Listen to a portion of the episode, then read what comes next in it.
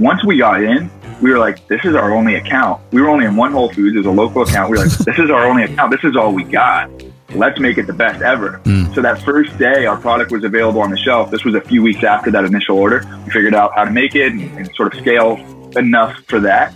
Um, and, and that first day, we uh, we broke the store's weekly sales record in the first four hours because the three of That's Jim DeCicco talking about the story of Super Coffee and how he and his two brothers created this company, broke sales records, and are now one of the top beverages out there in the sort of niched super coffee, protein coffee space.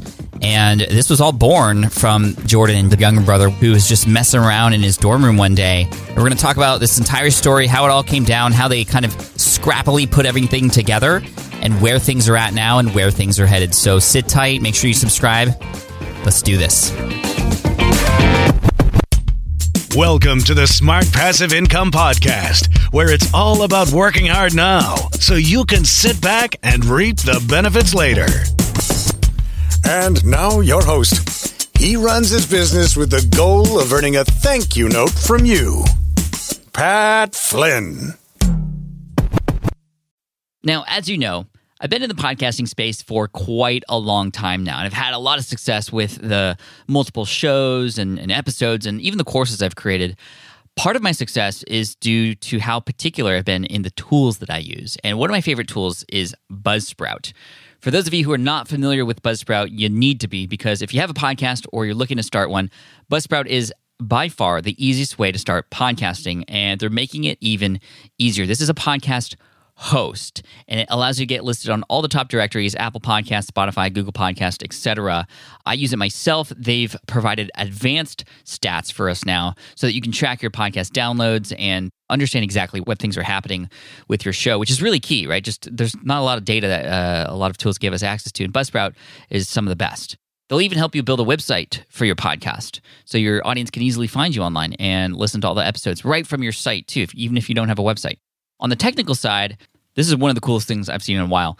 Through the host, Buzzsprout, you can automatically optimize your audio through their newest feature, Magic Mastering. So Magic Mastering is like an Instagram filter, but for your audio. And it takes the audio you have and just automatically masters it to match the Apple Podcast authoring best practices. It's totally awesome. Just, I love them because not only is it just a super easy tool to use, but I know the team there.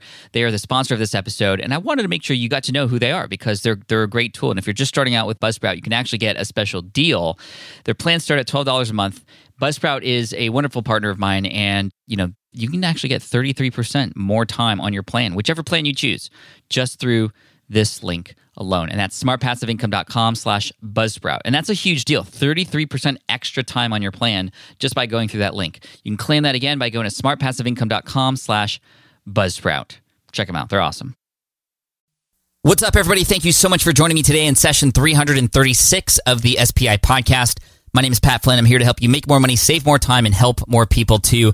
To help us along today, we have the CEO of Super Coffee, Jimmy DeCicco, the eldest of three brothers. He, Jordan, and Jake came up with this thing called Super Coffee. We're going to talk about the origin story, the ups, the downs, the all arounds, the wins, the losses, all those good things.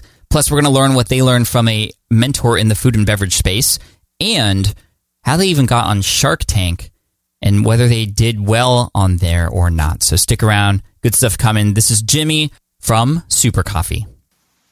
Jimmy, what's up, man? Welcome to the SPI podcast. Thanks for being here today. Pat, thank you, brother. It's good to be here. Dude, I'm super stoked. I wish we could, and maybe we'll do this in the future, have Jordan and Jake, your brothers, on the show at some point too, because I'd love to get a feel for just kind of the family dynamic of like how you guys all run business together. But we'll save that for a later date. Tell me a little bit about how you and Jordan and Jake kind of got started with uh, the business that you're in, and you know, why, why don't you just quickly introduce every, uh, to everybody what is your business? Yeah, absolutely. So my name is Jimmy DeCicco. I'm the oldest brother and CEO of Super Coffee, and uh, this is a, a, company started by my two younger brothers back in 2016, Jake and Jordan. We were all college athletes, and Jordan was a full scholarship basketball player, falling asleep in class. He had 5 a.m. practice, and he uh, his school store only offered the sugary bottled coffees and energy drinks that we're all familiar with, and he refused to drink that stuff. And uh, he turned to a blender in his dorm room and started making his own energy solutions. um, things like bulletproof coffee and, and different variations of organic coffees and healthy fats and really mm-hmm. eliminated the sugars. And uh, what he ended up with was organic coffee with 10 grams of protein, uh, zero sugar, lightly sweetened with monk fruit, and five grams of healthy fat known as MCT oil from coconut oil. And it worked so well for him and his teammates that he, he started selling it. And uh, Jordan ended up dropping out of school. He accepted the, the Peter Thiel Fellowship to, to get the company going. And now, three years later, we, uh, we've raised five million bucks. We we got 15 full time employees, and uh, we're we're cranking, man. It's been a it's been a fun ride. Dude, that's insane. So so this was started by your younger brother. When did you get on board? Um, I got on board the so September of, of 2015 was when he made the decision to drop out of school.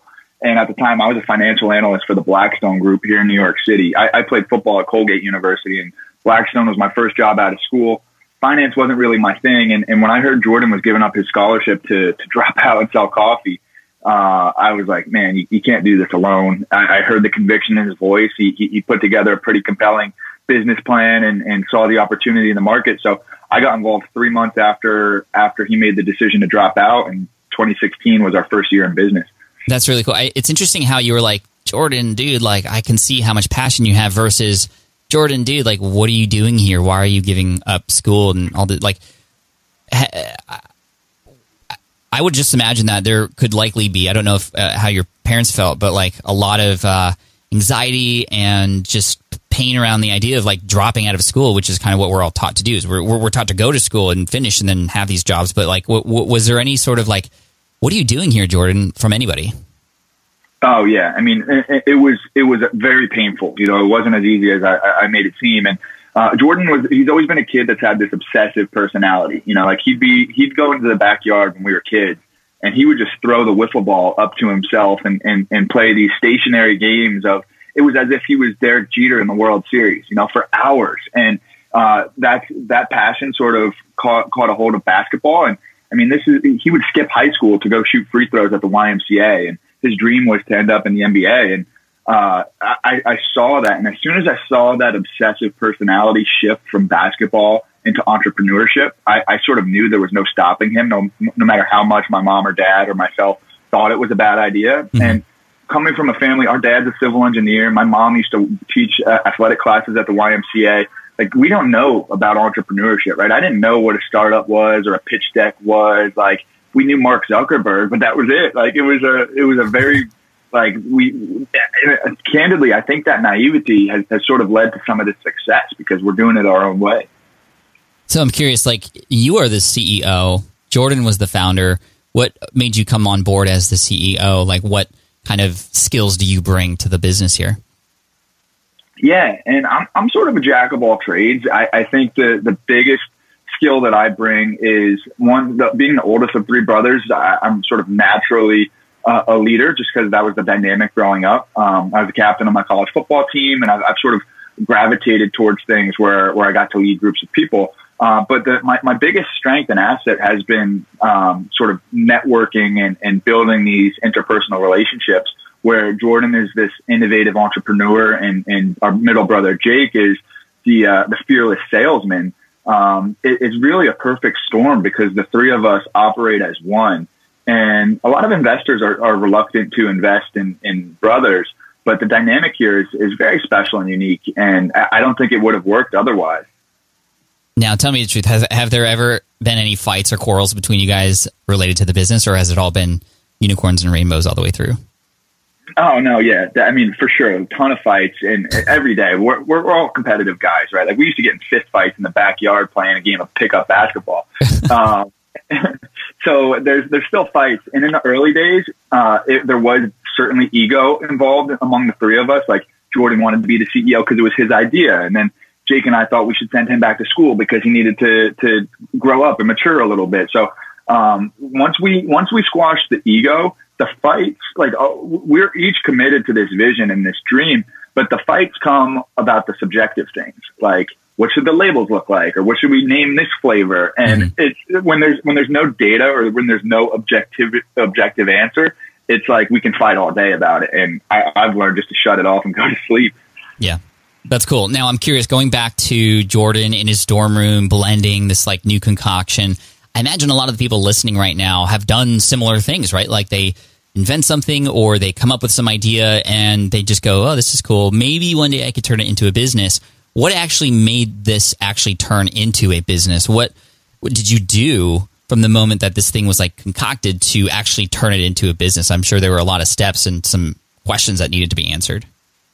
Yeah, a ton of them, and I'll, I'll give you the cliff notes of like the the, the key, um, I, I, guess, checkpoints in the in the genesis of this thing. And, and one of them uh, our middle brother Jake was when the, at the time Jordan dropped out of school. Jake was a senior on the football team at Georgetown University, and the Georgetown Business School had a startup program for for summer students, and uh, that sort of gave us the structure to build a business plan and, and a pitch deck and things like that. And mm-hmm. um, there were certain steps of of creating a minimum viable product and, and starting out pouring samples at farmers markets and things like that.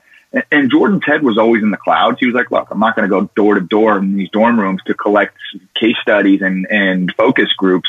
I'm going to Whole Foods. So that's what we did. We, uh, we went to Whole Foods right on Wisconsin Avenue in Washington, D.C. And we bought a, a 12 pack of Honest Tea. Uh, Seth Goldman from Honest Tea, they, he's the CEO. They got acquired by Coke, but they're based in Bethesda, Maryland. So not far from Georgetown. Seth quickly uh, ended up becoming one of our mentors. But anyways, this day we bought a case of Honest Tea, glass bottles, brought it back to Jake's uh, apartment off campus, this dirty basement, ripped off all the Honest Tea labels, dumped out the product, and we filled up the bottles with Jordan's dorm room blend of super coffee. And we, we wrapped stickers on them. I think we got stickers from like Sticker Mule that were labeled with nutrition facts and all that. We go back to that same Whole Foods later that day. We say, hey guys, we're, we're super coffee and you don't carry anything like this. And the guy, like we, we, he sampled it right there. He, he, we told him the story, why he needed it. Coffee was trending and all that. And he was like, great, I'll take eight cases. And we were like, no way. Yeah. Like right yeah. then and there. Right then and there. Who I mean, did you talk to? Like, was it the, it wasn't the clerk or the counter person, right? It was like, who did you speak to?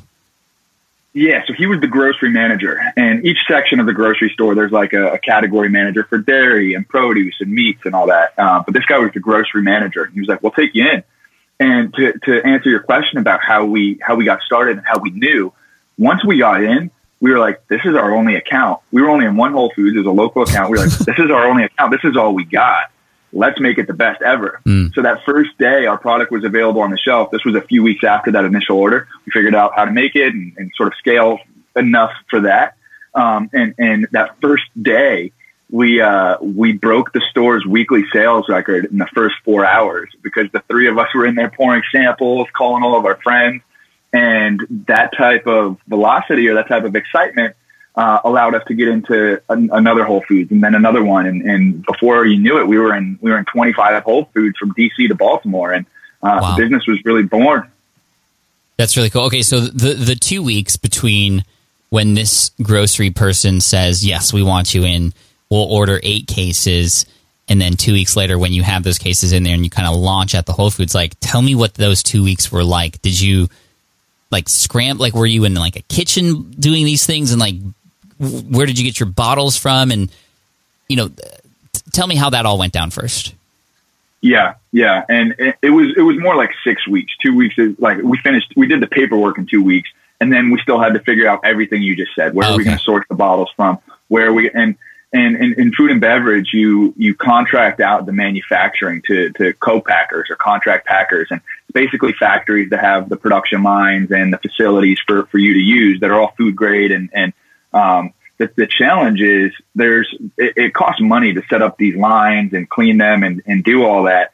Um, so these these co-packers, these big manufacturers, don't want to work with small brands because the size of the runs that we were producing weren't even worth their time to set up the line for us. Mm-hmm. So we drove up to Baltimore. There's a Baltimore's a big Domino sugar hub, and we got at the back of this old Domino sugar factory. The the guy who owned it gave us a, an old production line that didn't really work, and we uh, we started brewing our own stuff. He was like, guys, you can you can work the night shift, come in, work from from eight to four a.m., eight p.m. to four a.m uh, and there better not be a drop of coffee on my equipment when I come in in the morning. Wow. So that's what we did. We showed up, we brewed this stuff with our own like ladles and, and I, like, I remember I dropped the uh, I dropped a cup into a, this hundred pound kettle or hundred gallon kettle of super coffee in the early days. I had to go like armpit deep into this thing, this batch of coffee, and scoop it out. And I mean, the next day we delivered that to Whole Foods. Oh my gosh! I'm now thinking about not just from that example alone, but just with food in general. You have, you, I know that there are a lot of regulations and sanitary things, uh, and just like I'm, I mean, I'm creating a physical product right now with my buddy Caleb, and it's something that doesn't need to be tested for consumption, which is good. But coffee, people consume that. People can get sick. People could potentially die. Like, how do you ensure that with something like that, you are following all the rules properly? Yeah. So, so when you, you have these uh, these kill steps or these pasteurization processes. So, um, the, first of all, the facility was totally certified by the FDA. They had all the regulations, mm-hmm. and all these all these qualifications and all that because they were doing other food grade products. Um, and after that, like after we, we brewed the batch and poured it into the bottles, it would go through this this kill step. And in those days, it was called HPP, which was high pressure pro- processing or mm-hmm. pasteurization, and that's um, it basically extends the shelf life. It, it, kills the bacteria and gives us a, a, a give us a refrigerated shelf life. So think of cold pressed juices like Suja or Blueprint. Um, mm-hmm. Same deal. Um, so that that was it. But dude, you'd be surprised. Like there was nobody watching us. Like we could have we could have dumped whatever we wanted into this vat, and and and those it, which was shocking to me because like we trust as as consumers we trust what's on the shelves of those grocery stores to be safe and sanitary, and like people could make this stuff in their bathtub and and, and sell it in, in in local cases, not mainstream. Right. That scares me a little bit, but and yeah. just to go back to your story earlier about dropping the thing in the vat, like I'm guessing that you put gloves on and kind of made it safe, and you know, obviously you guys are following all the rules, right? Yeah, yeah, no, and and I, candidly, if like the wrong person was listening to this, we could probably get in trouble for that story. But like, there was it was scrappy, and it's not like it, this wasn't Kraft Heinz, right? They, we we didn't have the the the total the total operation today. We're produced basically in a Nestle facility that, that can do 500 million bottles in a, in a week it, it's a, a, huge, huge state of the art facility, uh, but we had to work our way up to get to that point. Yeah, and you had mentioned a, a, really key word there, and that's scrappy. I think a lot of us entrepreneurs we start scrappy. I started scrapping uh, scrappy in 2008 online uh, with things, figuring things out as I went. Um, for you, I mean, there's a lot of things here that I would assume that you didn't know you had to do until you just kind of had to figure it out. So, what gave you, or, like, how did you determine what to do next? Like, were was there a mentor or somebody who was just like, okay, your next step is this, or was it YouTube or like how did you even know what to do? Yeah, yeah, and it was it was a lot of that, um, a lot of that involved, and and before Seth Goldman would talk to us, he was like, "Look, guys, I, I admire what you're about to do. Beverage industry is tough. I wrote a book about it, so read my book and then talk to me." So Seth's book was called Mission in a Bottle, and it sort of laid out the steps of how Seth left the corporate world. He teamed up with his partner from the Yale School of Management, and they started Honest Tea and it, it, laid out the process that he went through. So that was like the blueprint for us getting the business off the ground. But having the, the playbook and executing on the plays is two totally different things. Um, so once once we had that di- direction and guidance, like just very vague guidance, we we sort of figured it out with that scrappy, in, intuitive, and, and candidly, like knowing what I know now, we could have done it much much more efficiently uh, that said, we, I mean, we've built this thing from the very bottom, the very step. So there's not one piece of this business that we don't understand fully. That's cool. I love that. And I'm on your website now, drinksupercoffee.com. And I had uh, the pleasure of having some delivered to me thanks to you and it was delicious and I have it in my in my studio in my office. It's great. I love bulletproof coffee so to see another option out there like this with all the different flavors you have is super cool, but it's really interesting on the website like you have this sort of mission statement and you share the the family and you have this amazing story to go uh, kind of along with it, um, which is great for marketing and just to kind of have us build a real relationship with you as as we're consuming the product, which is which is fantastic. What other than kind of the hustle and going into Whole Foods, like what has helped you get on the map? Were there any key moments? Was there like a Shark Tank appearance and, and other things like that that kind of give you a huge boost in, in exposure? Yeah, yeah. So we uh, we did go on Shark Tank. You did go on Shark amazing. Tank. Amazing. We did. We did. We uh, so we filmed our episode of Shark Tank in June of 2017, and the episode aired on February 11th of 2018. Um, we didn't do a deal, but it was a very fortuitous episode because our guest shark was a guy named Rohan Oza. And Rohan was the former chief marketing officer of Vitamin Water. They call him the brand father, the Hollywood brand father, Brand right? father, He- he's wow. an investor. Yeah. So, I mean, he, he got 50 Cent and Jennifer Aniston involved in Vitamin Water and Smart Water. He got Justin Timberlake involved in Bai, Mhm. and he knows the industry really well. So um, it was great to, to be able to pitch him on, on national TV. He he really uh, validated what we were doing, sort of commending us for recognizing this seismic shift from uh, American consumer mentality, where carbs and sugars are out and healthy fats and proteins are in. Um, and though we didn't do a deal, that was all we needed to to really validate this thing for for private investors as well as buyers and, and new grocery grocery stores and accounts. That's so interesting. So, did you pitch to get on Shark Tank, or how did like if I if I wanted to go on Shark Tank for something, or somebody in the audience wanted to do to do that, like how did you even make that happen? Yeah, so uh, there's a, there's a general casting, right? There's a auditions and stuff. I, the, the the numbers suck. It's forty thousand people who apply for hundred castings each year, Yeah. hundred filmings for, and, and those odds are terrible, right? Any any entrepreneur, like we were so adverse to to doing that because we saw it as a distraction. Hmm. Um, but as entrepreneurs, you, you you have to create your own luck. And um, the like I said, we filmed in June. In April, I was just surfing through LinkedIn and I saw a secondary connection comment on another entrepreneur's post saying, "Hey, this is interesting. If you want to get on Shark Tank, hit me up." So I, I intercepted that. I slid into this guy's DMs and I was like, "Hey, man, what's this deal about Shark Tank?" And before, I mean, an hour after that, maybe he introduced us to a producer. We got like a direct call to that that producer, and he was like, "This story is great. You still got to do your application and your audition video, but I'll put it at the top of the pile rather than doing this whole forty thousand people pitch." Wow. So um, we did it. It was it was really cool. And, and 30 days after that, we were flying out to Los Angeles to pitch in front of Mark Cuban and the Sharks.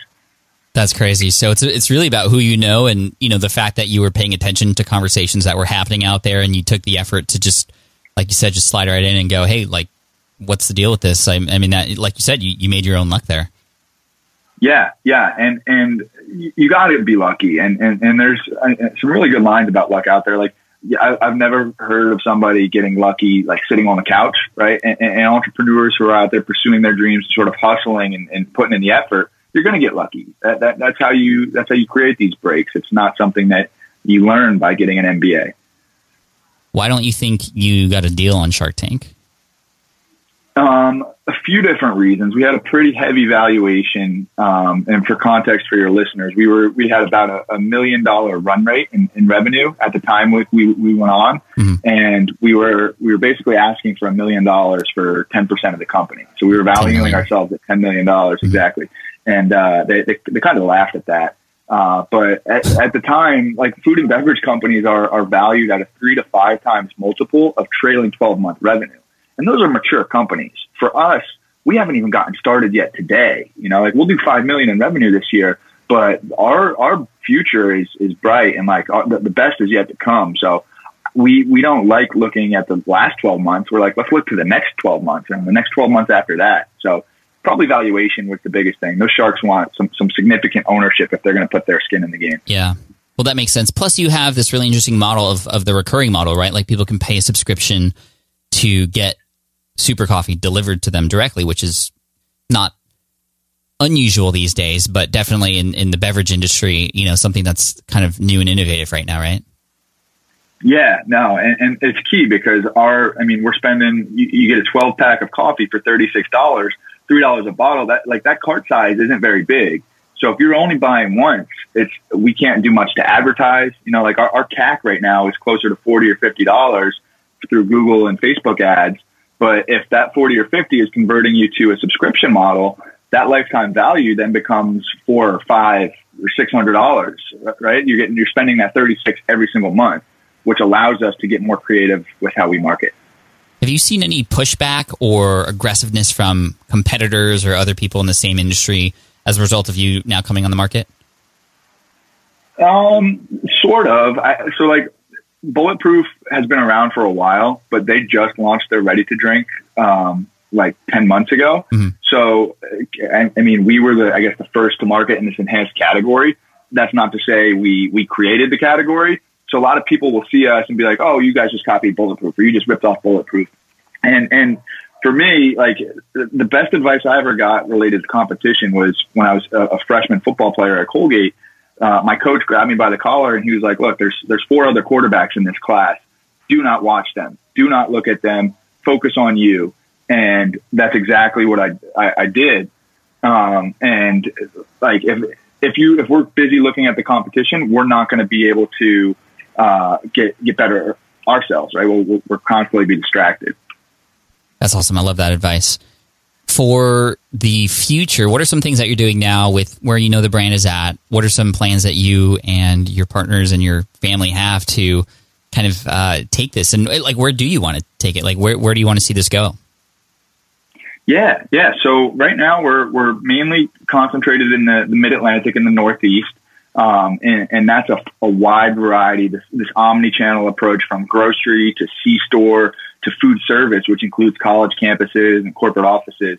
Um, we're in all the Wall Street banks and their cafeterias. We're in a lot of Silicon Valley tech hubs. Food service is the exception. We're, we're nationwide on colleges and offices. Um, where we where we want to go next is is really be this this national brand in the mainstream channel. So uh, rather than focusing on Whole Foods, we want to be available in Target and Walmart and 7-Eleven, right? Because the reason this exists, the reason we, we're, we're doing this is because we didn't want the Starbucks Frappuccino that had 46 grams of sugar and, and 300 calories. Mm-hmm. And that's the, that's what's ubiquitous in this mainstream channel. Um, and we're, we're priced at 299. So like we're, we're competitive with those guys, but we, and, and we taste very similar to, to a Frappuccino. So we want to be on the shelf in Walmart in the middle of America next to those co- competitors um, for, who who inspired us to create the company. Nice. And how are you going to make that happen? Um, so it, it, starts with focus, right? We, we for the last two and a half years we've been really focused in our backyard, and we've become the best-selling bottled coffee in many of the chains that we're in. And, and an influential chain up here in the Northeast is is called Wegmans, 95 stores, family-owned grocery chain, and we've become the best-selling bottled coffee in that chain by 300%. You know, we, we make up 41% of the bottled coffee sales in Wegmans. And that type of velocity and that selling story has attracted HEB down in Texas and, and Jewel Osco in the Midwest. And uh, it, it's, it's focusing your effort and your resources because you can't be everything to everybody at once. You can't mm-hmm. spread yourself too thin. And we have a really dedicated team uh, that's really focused on our market. And now it's now the challenge that we face is how can we replicate these results in, in the new markets, which is an exciting challenge. That is cool. And you said earlier your team is about 15 people big right now? Yeah, 15, 15 full-time employees, which is a, a challenge in itself. And does that that that includes no that that doesn't include who is um, you know brewing and packaging and, and shipping out, or does it? Um, no, those are all contracted. So this is that that is our internal team. Of the 15, eight of those people are, are sales reps, and mm-hmm. then seven of them are, are sort of executives in the, the corporate headquarters here in New York. Okay, that's awesome.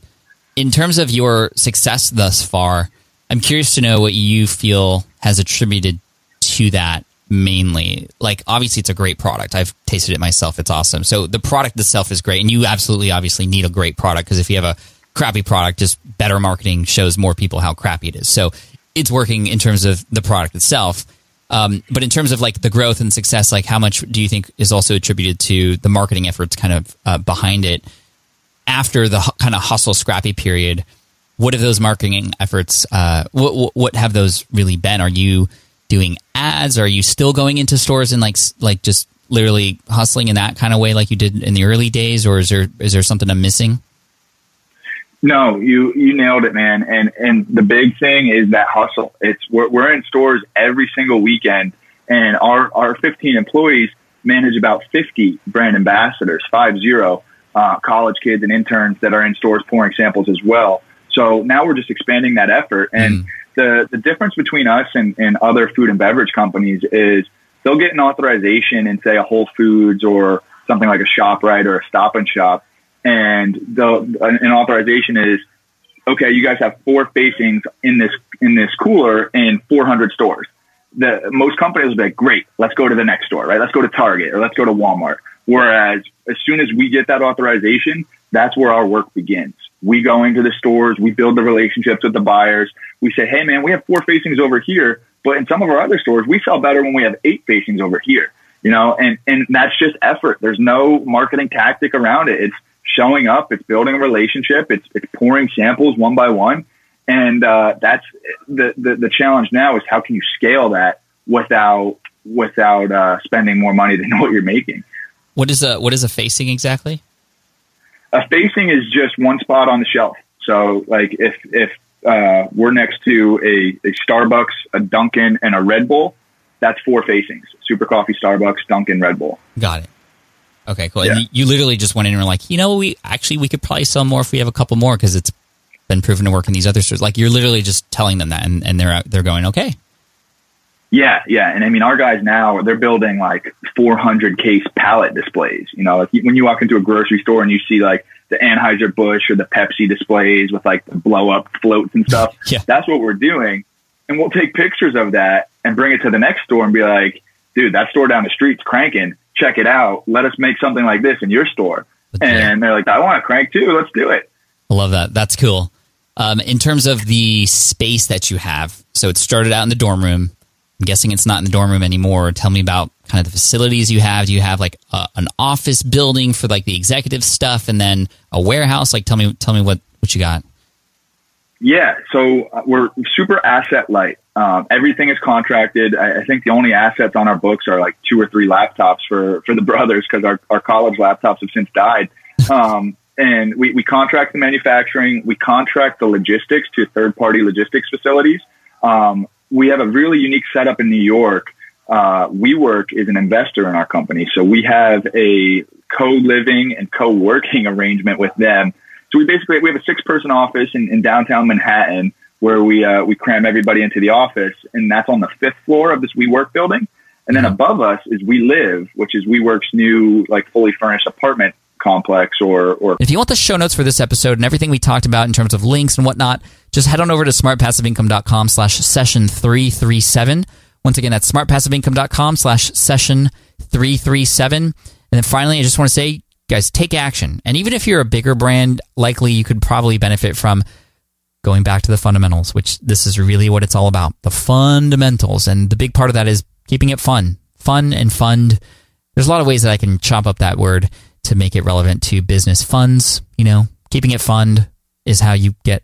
You know, anyway, I'm done. Guys, take action. I love you guys. I'll see you in the next episode. Cheers. Thanks for listening to the Smart Passive Income Podcast at www.smartpassiveincome.com.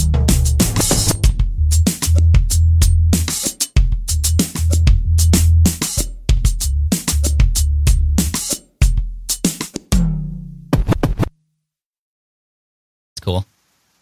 Yeah, man, let's do it.